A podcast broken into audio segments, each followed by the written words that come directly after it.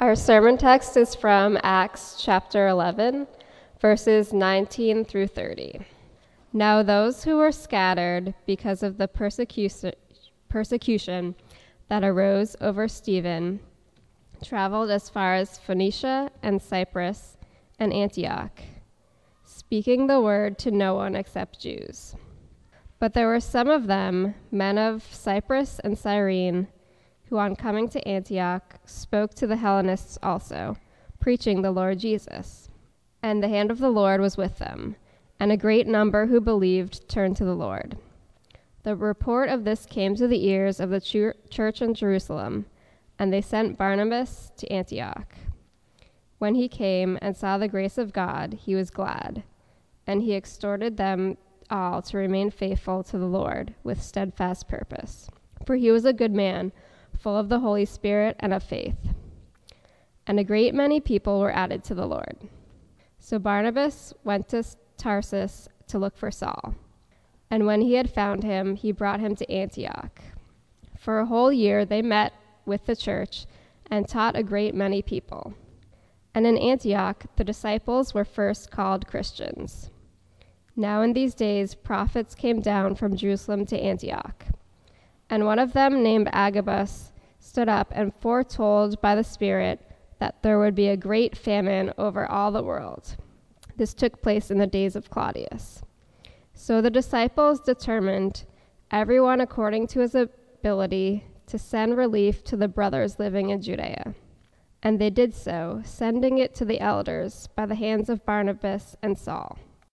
Oftentimes, when we think about the setting of a book like Acts, when we think about this ancient world, we tend to imagine it as a place that was vastly different from the world that we live in. And that's fair because there are lots of things that, that the ancient church uh, didn't have that we have, lots of technological advancements and things like that. But this week in particular, as we get into the story of the, the church spreading into the city of Antioch, I want to remind us of how similar some of the settings in the New Testament are. In fact, this might be the, the one setting in the New Testament that is most like our city in Boston.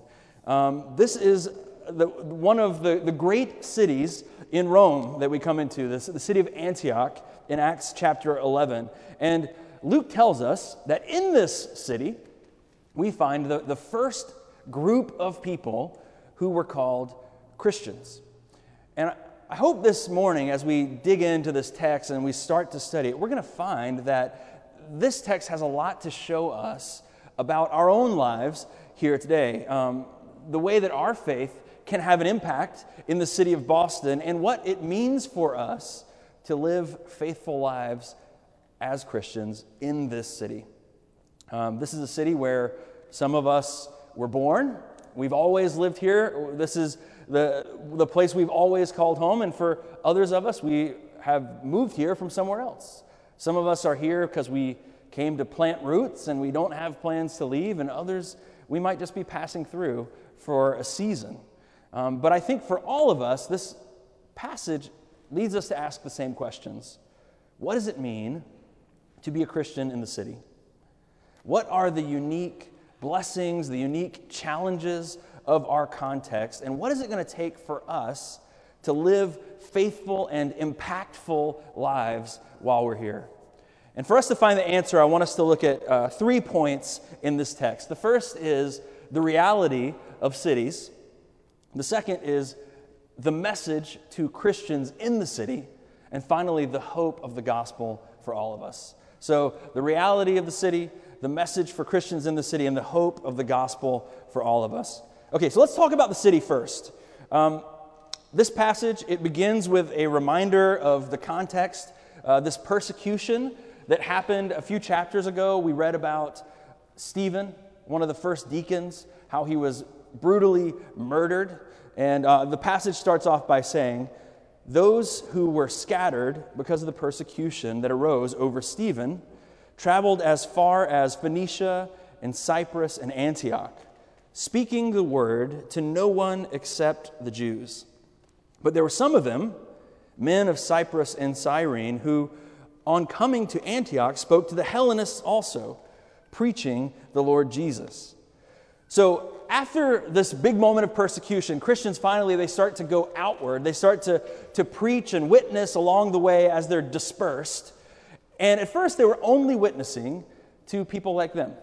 They were only witnessing, telling this, the, the gospel message to other Jewish people. But the place where the church starts to grab hold, the place where the church starts to really take root and thrive, was not just amongst fellow Jews, but it was amongst this non Jewish population in the city of Antioch.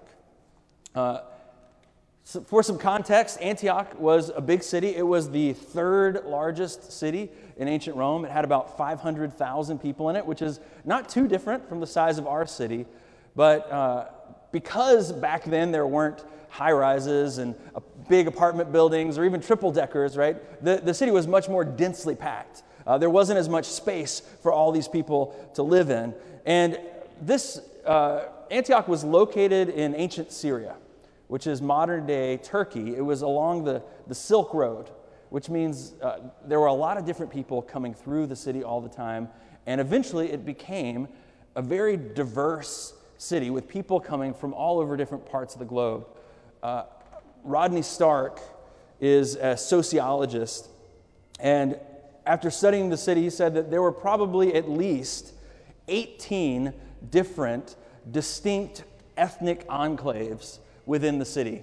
There were, there's evidence that they had Roman, Greek, Syrian, Persian, Indian, African, Chinese, even barbarians who had come down from Gaul lived within the walls of this city.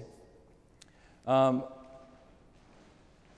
when you have that kind of a mix in the ancient world, it also could cause some problems. Uh, that same sociologist, he says the, the process of social integration in Greco Roman cities was, was severely disrupted because of all the ethnic divisions. Um, ethnic diversity, this constant influx of newcomers, tended to undercut uh, the social integration and expose the residents to a variety of harmful consequences, it's, including high rates of deviance and disorder. That's the way he put it. But what he really means is saying that because there's all these different kinds of people in the city and they don't know how to communicate with, well with one another and they have all these different cultures and all this baggage. It was kind of a volatile place. Um, there was a lot of upheaval in the, in the city of Antioch. And that might sound like a recipe for disaster. But instead of the, the city being a hindrance to the gospel, what we learn here is that it created this great environment for the gospel to take root and even to flourish. And not just here in Antioch. If you read the New Testament, you find that, that all throughout the, the narrative, there, the place where the church tends to take hold is in the city. It's in these diverse urban contexts where the church tends to, to flourish, to grow, and then to spread out into other regions of the world. Um, and that's worth noting, especially since there is this tendency, this sentiment amongst a lot of Christians to think that the city is the worst place for the church, that the city is the toughest environment for the church to thrive in and for the gospel to grow. And I understand that. I, I get why people might feel that way, especially if you live here, if you've been here, you, you know, you can look around. Uh, to other parts of the country. You can read about other cities and you see, you know, the churches are much bigger. There's lots more people statistically that call themselves Christians and that there seems to be less obstacles to a, a general kind of Christian mindset. You know, you see that on a big picture. I know personally, I've had plenty of encounters with individuals, with organizations who seem you know, unusually hostile to, to Christianity up here. I, I still have a hard time, after all these years, getting over the fact that there are so many Puritan founded churches uh, in the area that just refuse to even associate with Christians now. It, it, it can often feel like when you live here uh, that the odds are against the church. But we need to be careful that we don't let that data uh, lead us to believe that Boston is a place where the gospel is unlikely to take hold. Cities are primed for the gospel in many ways that other parts of the country aren't. You realize that? You know, people who are not from the city, they often look at the city as like a negative place, right? A place where there's lots of crime, there's lots of, of turmoil, and of course, you know, there's truth, there's higher crime in cities. Anytime you get lots of people together and, and push them up in a small space, you're going to have more problems. But there are also a lot of positives in cities, in, in urban contexts, that prepare us to be sensitive to the gospel. Cities are unparalleled in their ability to provide and care for people. You know that? The city is a place where people flock when they need social services, when they need work opportunities, when, they're, when they are looking for opportunities in, in building connections. The city is a place where people can combine their resources to make robust policies to help and care for the poor and those in need. And, and, and that means the city is also a place where the marginalized come. Marginalized populations, they come here looking for refuge and finding other people who are just like them, where they can make connections and build community. So far from a city being a place where faith is doomed, Scripture often talks about the city as a place in which God meets and uniquely blesses his people. Maybe you're familiar with Psalm 107. He's, he talks, uh, the psalmist is talking about uh, one of the ways God blesses his people is by bringing them to the city. It says, Some wandered in desert wastes, finding no way to a city to dwell in. Hungry and thirsty, their souls fainted within them. And then they cried to the Lord in their trouble and he delivered them from their distress. He led them by a straight way till they reached a city to dwell in. Let them thank the Lord for his steadfast love, for his wondrous works to the children of men, for he satisfies the longing soul, and the hungry soul he fills with good things. Scripture tells us the city is a place of blessing. And, and I believe that one of the primary benefits that being in a place like this offers is that it, it fosters this sense of openness amongst people. One result of being in a town where there are people from every different place, from every different background, from every different culture, is that it forces us to engage with people who are different from us. You are not going to survive long in this city if you cannot handle somebody that disagrees with you if you cannot engage with somebody who has different opinions and different ideas than you do.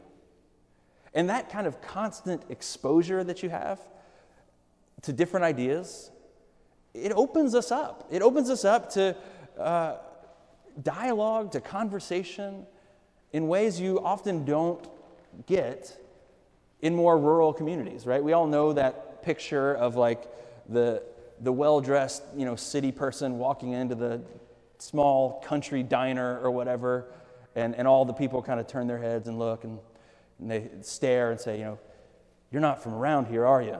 Right? That doesn't happen in the city. In the city, you expect to be surrounded by people who look different from you, who dress different from you, who have completely different worldviews than you do. You expect different opinions. You expect different ideas. And that sets us up to be open where other people might be closed off.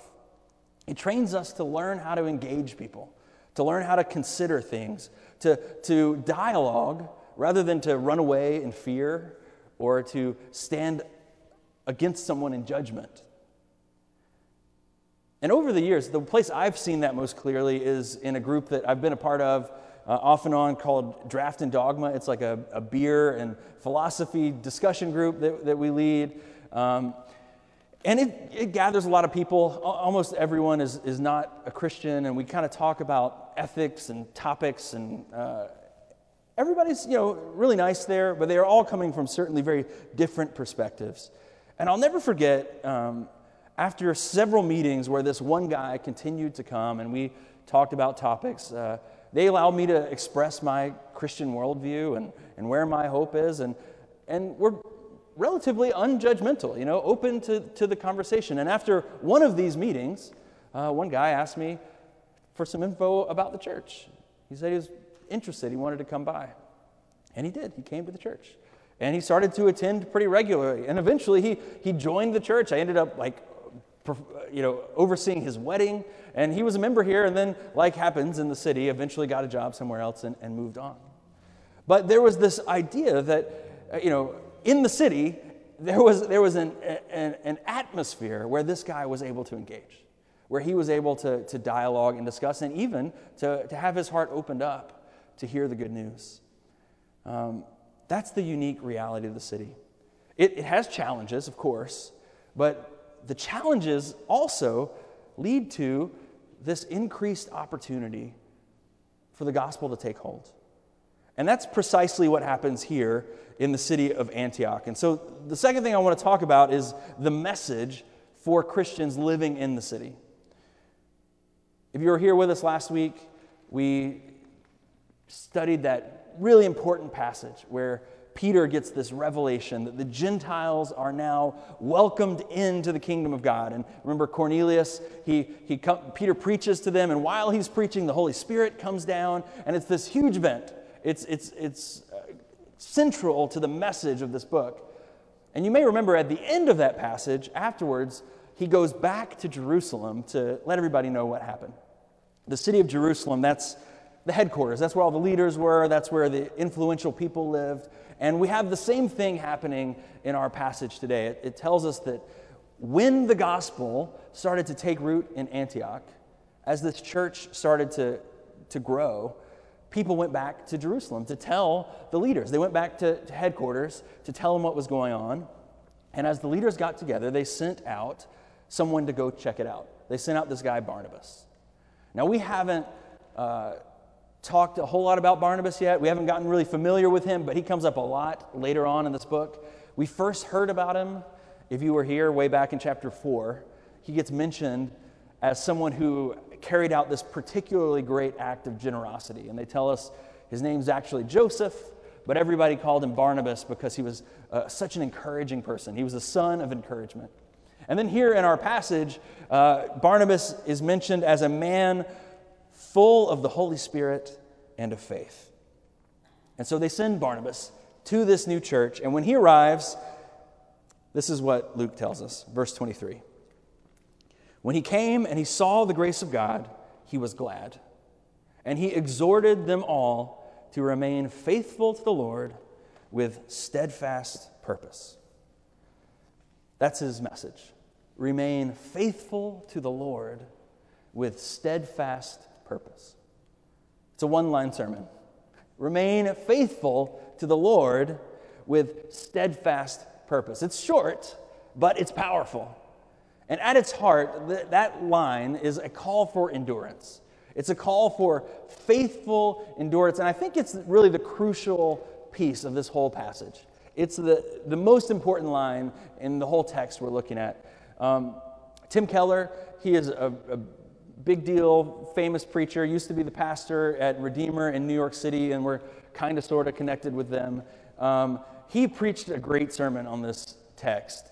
It's probably like 20 years old now. You can go online and find it, I'm sure. And it is all about uh, the benefits of the city.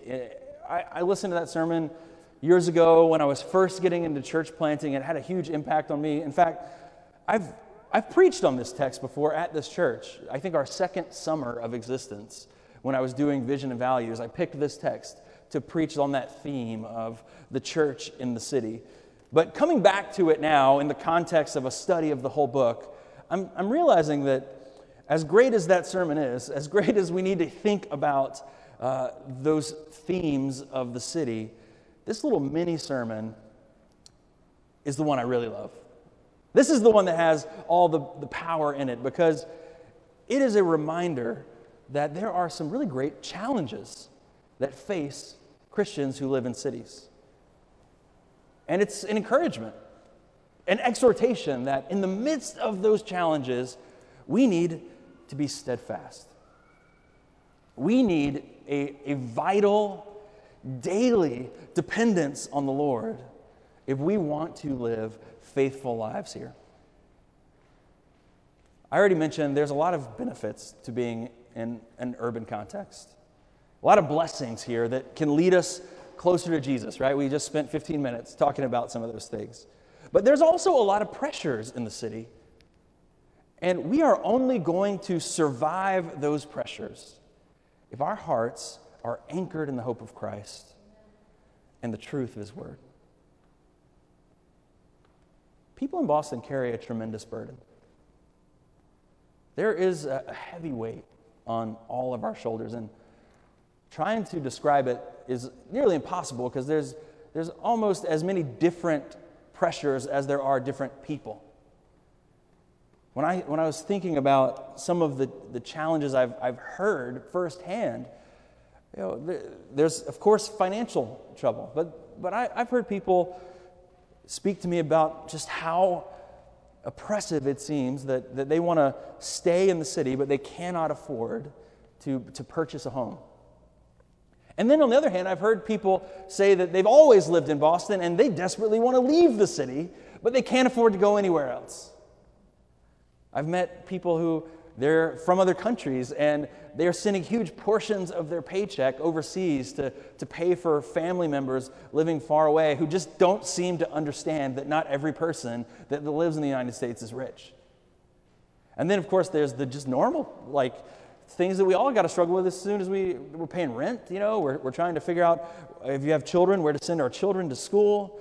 Um, there's the pressures of culture. People who are from here, they see the way the city is just changing.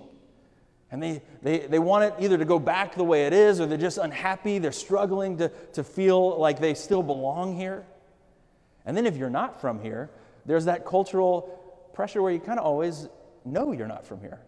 There's things that don't feel like home. There's, there's things you miss, and there's, there's a pull away.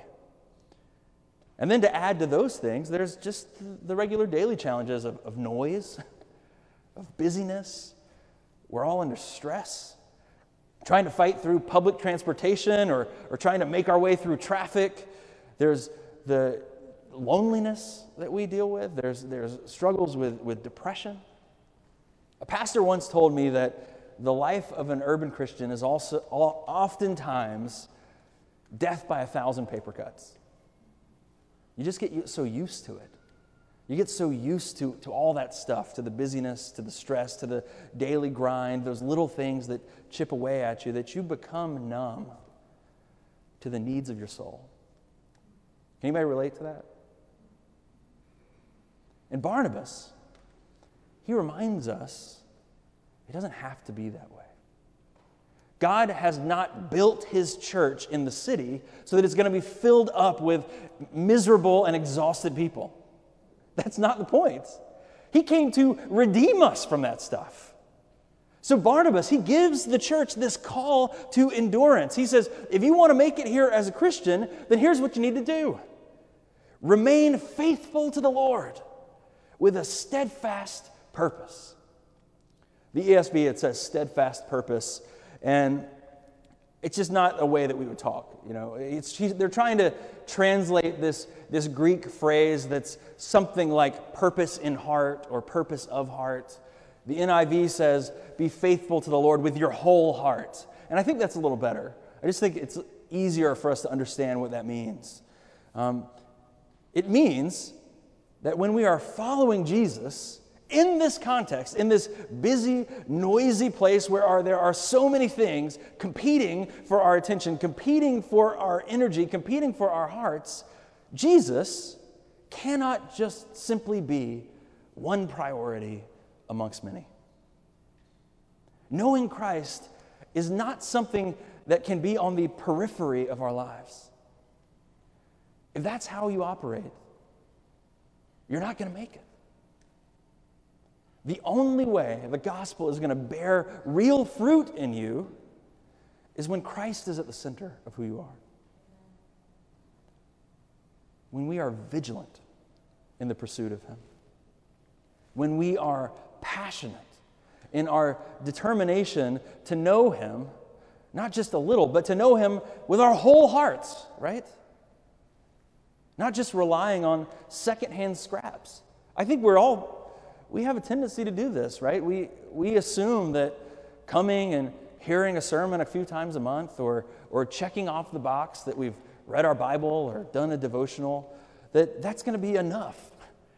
We are living lives off of, uh, we're living off of somebody else's spirituality. We're believing that, that somebody else can give us what we need, but what we really need is to connect with God with our whole heart.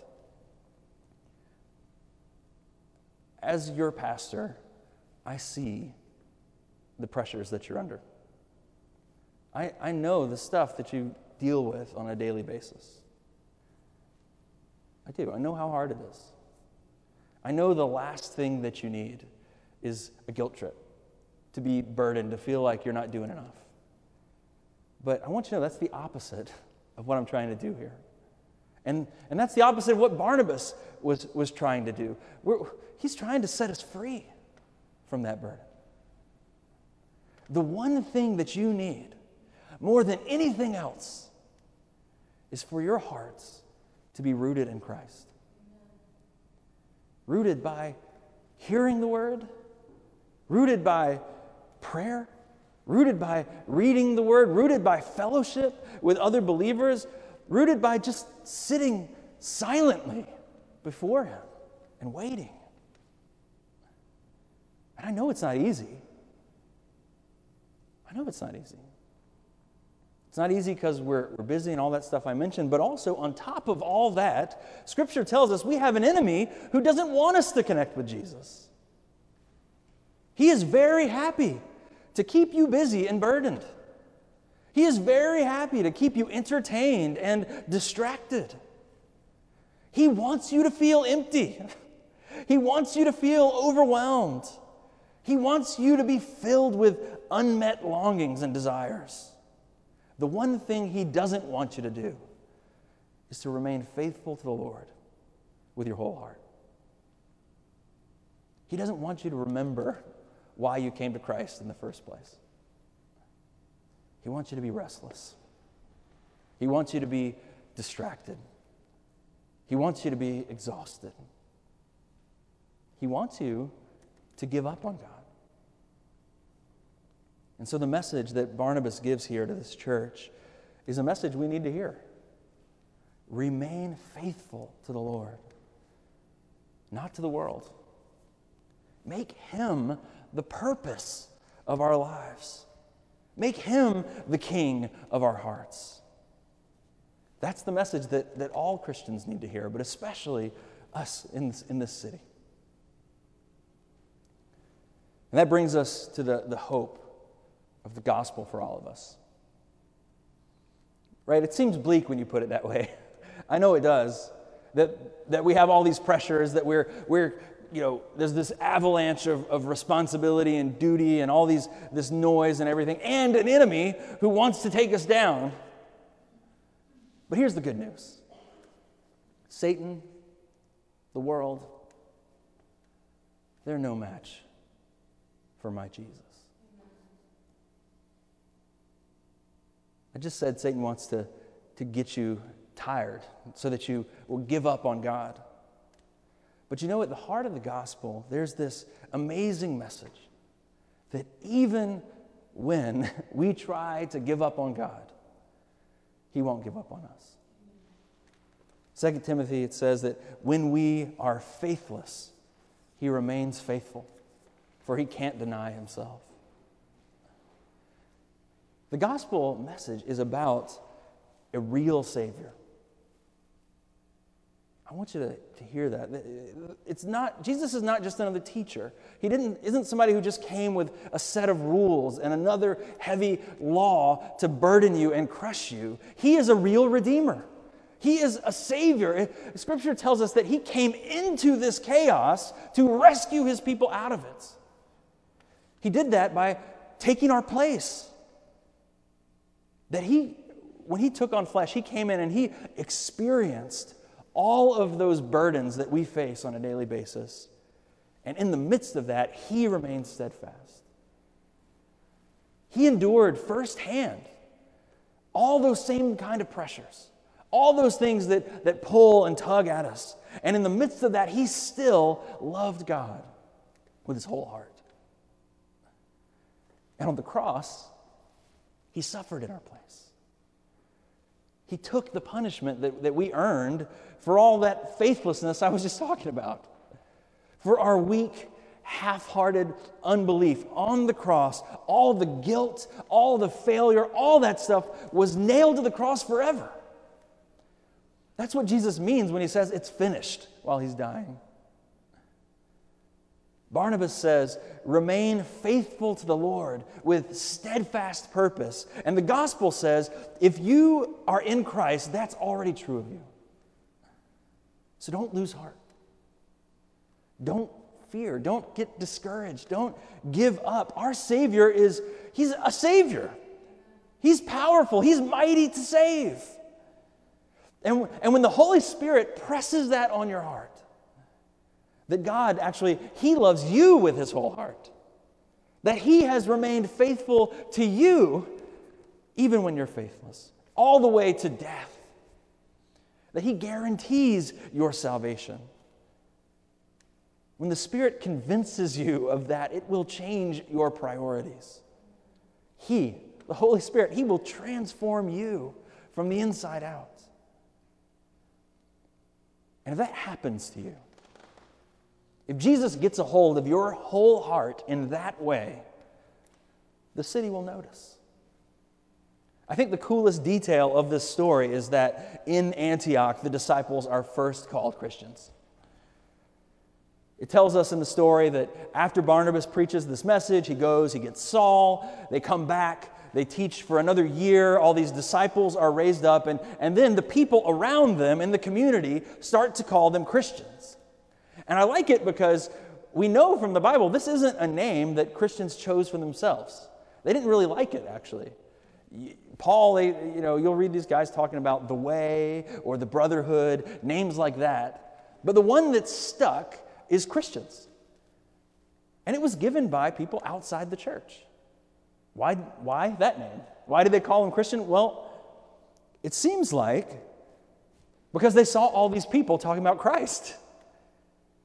And they were coming from all different parts of this city. This city with, you know, at least 18 different little precincts, the city with all different kinds of people from all different kinds of places are talking about Christ. And the only thing that they have in common is that one word Christ. And so instead of it being the, the new religion for the Jews, or the Persians, or the Syrians, or the barbarians, this was the religion that was bringing in everybody. Jesus Christ, this real Savior, he wasn't limited like those other teachers, like those other religious leaders. He wasn't limited by race or class or culture like all those other religions had been. He was bringing everyone in. And I love that detail because it's a reminder for me that Christ has no limits on who he can save or what he can save us from. No matter what your story might be, no matter how you might be coming this morning, Jesus welcomes you. He is the living God who has come to make us complete and to unite us all. He's the hope for this city, and He's the hope for every one of us. And so, as we're wrapping up, I just want to invite you to, to take a moment here. Let's just sit silently for a second and, and let's search our hearts as we think about Barnabas' exhortation. Remain faithful to the Lord with your whole heart. What would it mean for you to give your whole heart to Jesus this morning? What are those areas of your life that you're holding back from Him? What priorities in your life are pushing Him out? What pressures in your life have caused you to drift and to despair so that you're, you're feeling empty and burdened? I want to invite you to come to Him this morning in repentance. Confess those false saviors. Confess your need for his real rescue. I want to encourage you this morning to invite him to be the Lord of your whole heart. Let's, let's take a minute. Let's just take 30 seconds or so and, and, and sit there silently, and then I'll, I'll close us in prayer.